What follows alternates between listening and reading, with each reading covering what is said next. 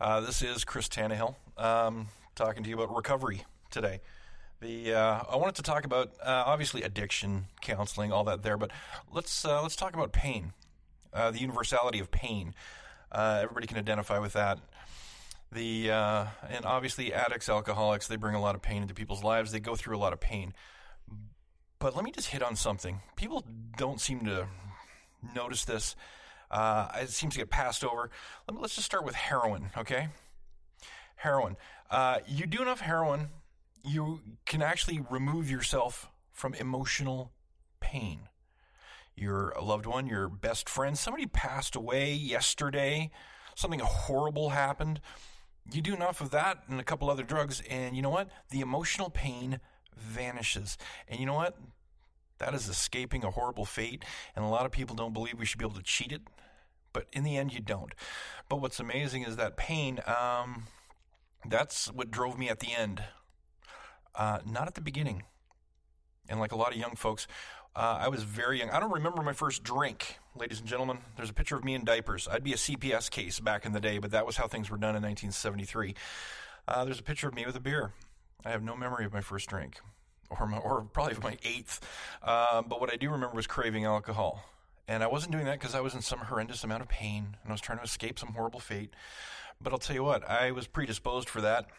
Made a run with that. And what's going on in the world today with a lot of these kids is they're getting access, as we know. And here's the story we've been told: they get a hold of pills, mom and dad's Vicodin in the cabinet, or they get a knee injury in high school and they take some of these other maybe even Percocet, something a little stronger, and then they become addicted. Well, you know, that's quite the leap, but let's just go with that. So the ones who do become addicted, that small percentage, uh, now they're on a run for these pills. Now, obviously, the pills start to cost a lot. OxyContin, we know the story. The whole Sackler family and those people and Big Farm. But let's just go with the the reality for this for the youth. And uh, what I remember was suddenly I've got pills, I'm addicted. Now I can't afford to get more, and I can't get them prescribed to me. So what do I do? I'm going to find them elsewhere, or at least I'm going to get relief elsewhere. Now, what a lot of these kids are escaping at this point in their addiction isn't just physical relief, you know, from withdrawal. Sometimes at this point, um, they're looking for emotional relief. People forget that. But spiritual relief. Who knows what hole they're trying to fill? You got to understand. There's been a recent um, a theory. I'm going to just put it out there. It was interesting, and I did not come up with this, and by no means, but somebody was talking about the addict and the three types of addicts that we seem to have right now. Uh, one is the consequential addict, who just happens to be in a bad neighborhood, raised in a rough house. You know, uh, home was bad, or maybe just life was tough in general, but they had access to pills, alcohol. Pick pick something. What ends up happening is um, just by consequence and by sheer circumstance they end up doing the drug hey i'm part of a gang i'm you know i'm being part of and not being accepted somewhere else. Hey if i do drugs i'm in here. This is good. Hey i actually even feel better emotionally again. But what goes on is these people when they comes to get time for them to get sober what ends up happening is they need some um, direction. They need to be kept busy. They need purpose. Um, and what's fascinating is if you can get somebody like this a job and help them through treatment, they can make it through. But, you know, all that doesn't stem from, you know, the emotional pain. I mean, let's just go back to the beginning one more time. One more time. It's fun. It's fun with problems. And then it's just problems. That's your addiction right there. Very short and sweet. And what's happening is those problems at the end are sometimes just horrendous emotional pain that guess what I've identified now that I've been loaded long enough to cause more and or at least see my childhood clearly. But it's no excuse. Okay? So you have the consequential addict who goes out, it's getting loaded. It's because it's there. It's in front of them. That's what they're doing. It's part of the landscape. Then you have the intrinsic addict. The intrinsic addict is somebody who's born with what they theorize is that God hole, that, you know, hole through the center of the person that I tried to fill with alcohol and drugs. The intrinsic addict needs meaning in their life. You know, someone needs to introduce meaning. that would, I guess, God would be another good word for that. Um, purpose again, um, but I think a bit deeper than uh, the consequential addict. And the last one is the mental health addict, the one who's been actually taking these pills and drugs and doing stuff, trying to maintain and trying to alter their um, their state of mind in order to control their moods, to feel better, to feel normal, you know?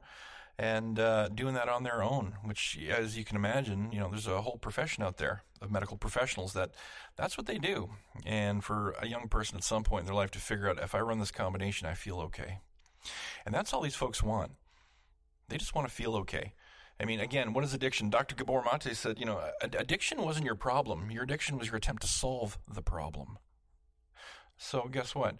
Um, here we are. Here we are in pain at the end. But at the beginning, I wasn't in pain. At the beginning, I was actually having fun. I got relief. I can tell you that.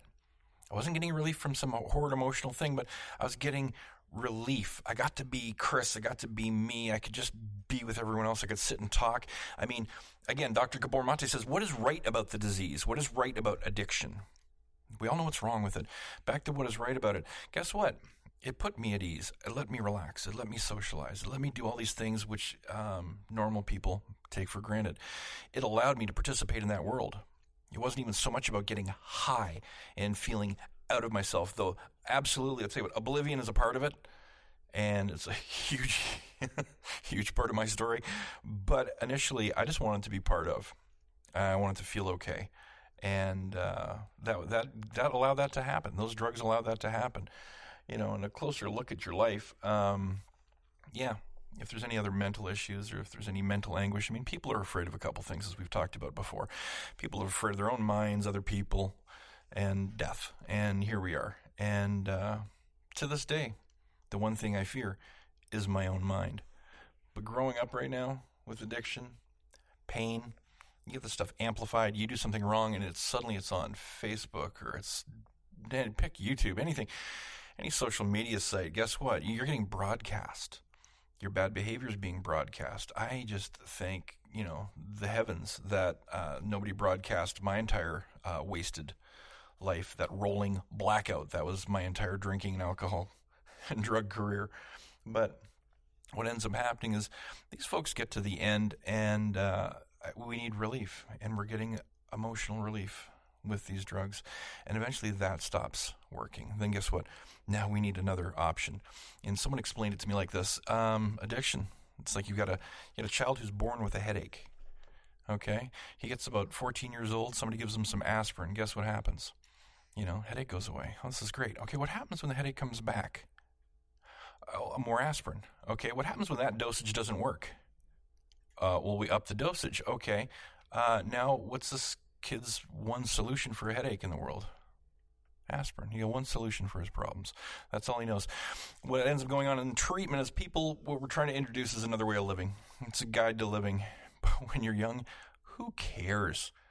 Who cares about 12 steps? Who cares about treatment addiction? I thought I got this under control. This is for somebody who was craving alcohol at age 11, at age 18, thinking I got this under control. And one of the worst parts of this um, affliction is you believe it is a choice. And as we know, this is not a moral choice. This is this is actually uh, proven, medically proven, or the insurance companies wouldn't pay for one cent of this. That's your easy way of proving it's working. But this is a disease. There's an organ affected. There's a treatment. You know. Um, so what's going on is, uh, you know, again, back to the uh, once the fear, the fear of dying outweighs the fear of living, then the emotional stress gets right in there. That's when these kids get dangerous. That's when we get very dangerous to ourselves. And we're not going to talk about suicide, but I'll tell you what, you get to the end there, you're not trying to get high. You're not you're not trying to even fit in feel you're just trying to feel normal Every time I got loaded at the end, I was doing it against my own will, and I was doing it just to get back to normal, whatever normal was. And, um, you know, almost took my life.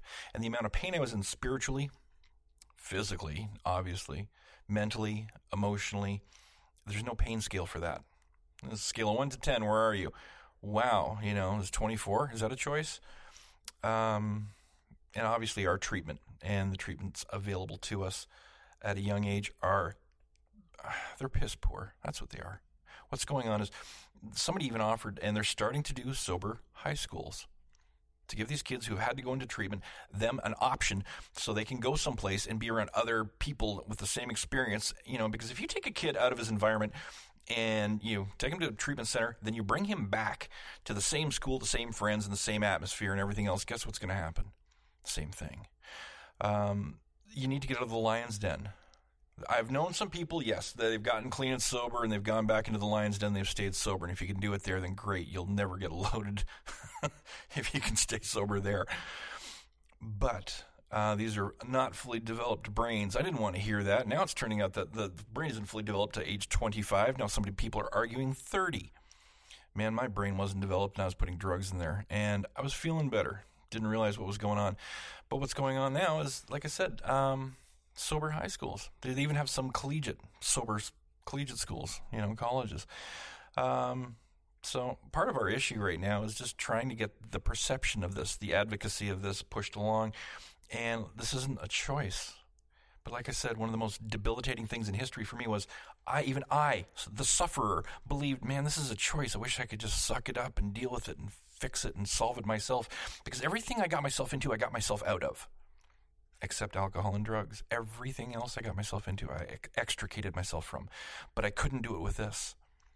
So, as the sufferer, believing it's a choice, I kept trying for at least a guaranteed another five years of just fighting for Plan B, Section Two, Roman numeral five, Part B, you know, A. I, I bet I bet I can do it if I do that. I bet I can get out of it if I do this. I could not. I could not, and I could not. And you're, well, when you're an addict, you're also very self-reliant because somewhere in there you feel so alone, intrinsically so alone. Um, no one else is going to help you. You know, I felt like, yeah, I had lots of friends, but I didn't have any friends. None. I was alone. So uh, I'm not, you know, if I don't do this, nobody will. So when it came time to get help and someone says, you need to do this with the help of other people, I immediately thought I was in hell. I don't want the help of other people. I should be able to do this myself. I'm ashamed. All the crap that comes along with this, not knowing I'm sick and not knowing I don't have a choice. That's the point of treatment, folks. You come in and they address the pain, the emotional pain, the physical, the addiction. They try and get it to the point that when you leave those doors, you have you now have two options because when you came in, your aspirin was your one solution for your headache. Now when you leave, now you have two solutions. You can go in that direction or in that other direction, depending on you know what you learned and what you acquired. And uh, but back to pain, and we'll end on pain here. Uh, universal. What I used to believe was that um, anything I was feeling was permanent, especially when I was younger. Here's how I'm feeling. The girl left. She's done this. This is permanent. I'm going to feel like this for the rest of my life. So you know, drugs and alcohol changing that, changing that internal, um, uh, you know, that internal hell, changing that into something else. Um, that is so appealing. That is so appealing. Not knowing that, you know, these emotions, these things that I was feeling, you know, a moat to pass through. I didn't realize that these were supposed to move through me and I was supposed to process it and get it out. That had to be taught to me later. You know, here's how adults do this, Chris. Here's what you do. Um, treatment helped with that. Recovery helped with that. So, a lot of what I didn't understand was this is temporary. When I was younger, nothing was temporary. This was all forever. And I can see I can see why some people, especially young people, in that state of mind make some really poor decisions. I didn't make any good decisions till I was, a, well, I made some professionally good decisions in the 911 world when I was in my 30s. Maybe three. but I'll tell you what, um, uh, personal, in my personal life, actually, I didn't make any good decisions until, uh, until after I got sober. It was astounding. The, um, folks, Pain, uh, the point is, the pain needs to be with us. We need the pain to be able to measure it and weigh it against the joy. We need to know that that's existed here. The pain is this great, well, then you have the capacity for this much joy and the understanding of each. The duality, the whole war of that, I'm not going to get into it. But the point is, we need it. I thought it was permanent. I was trying to run from it. And I'll just end on this fact here. Someone says, you know, Chris, Chris quit trying to run around, quit trying to be happy. This do what the Buddhists do. And I was like, oh God, here come the Buddhists. He goes, no, the Buddhists this says it's not okay. It's already okay. That's all I got. Ladies and gentlemen, hey, be, uh, be good to each other. Thank you.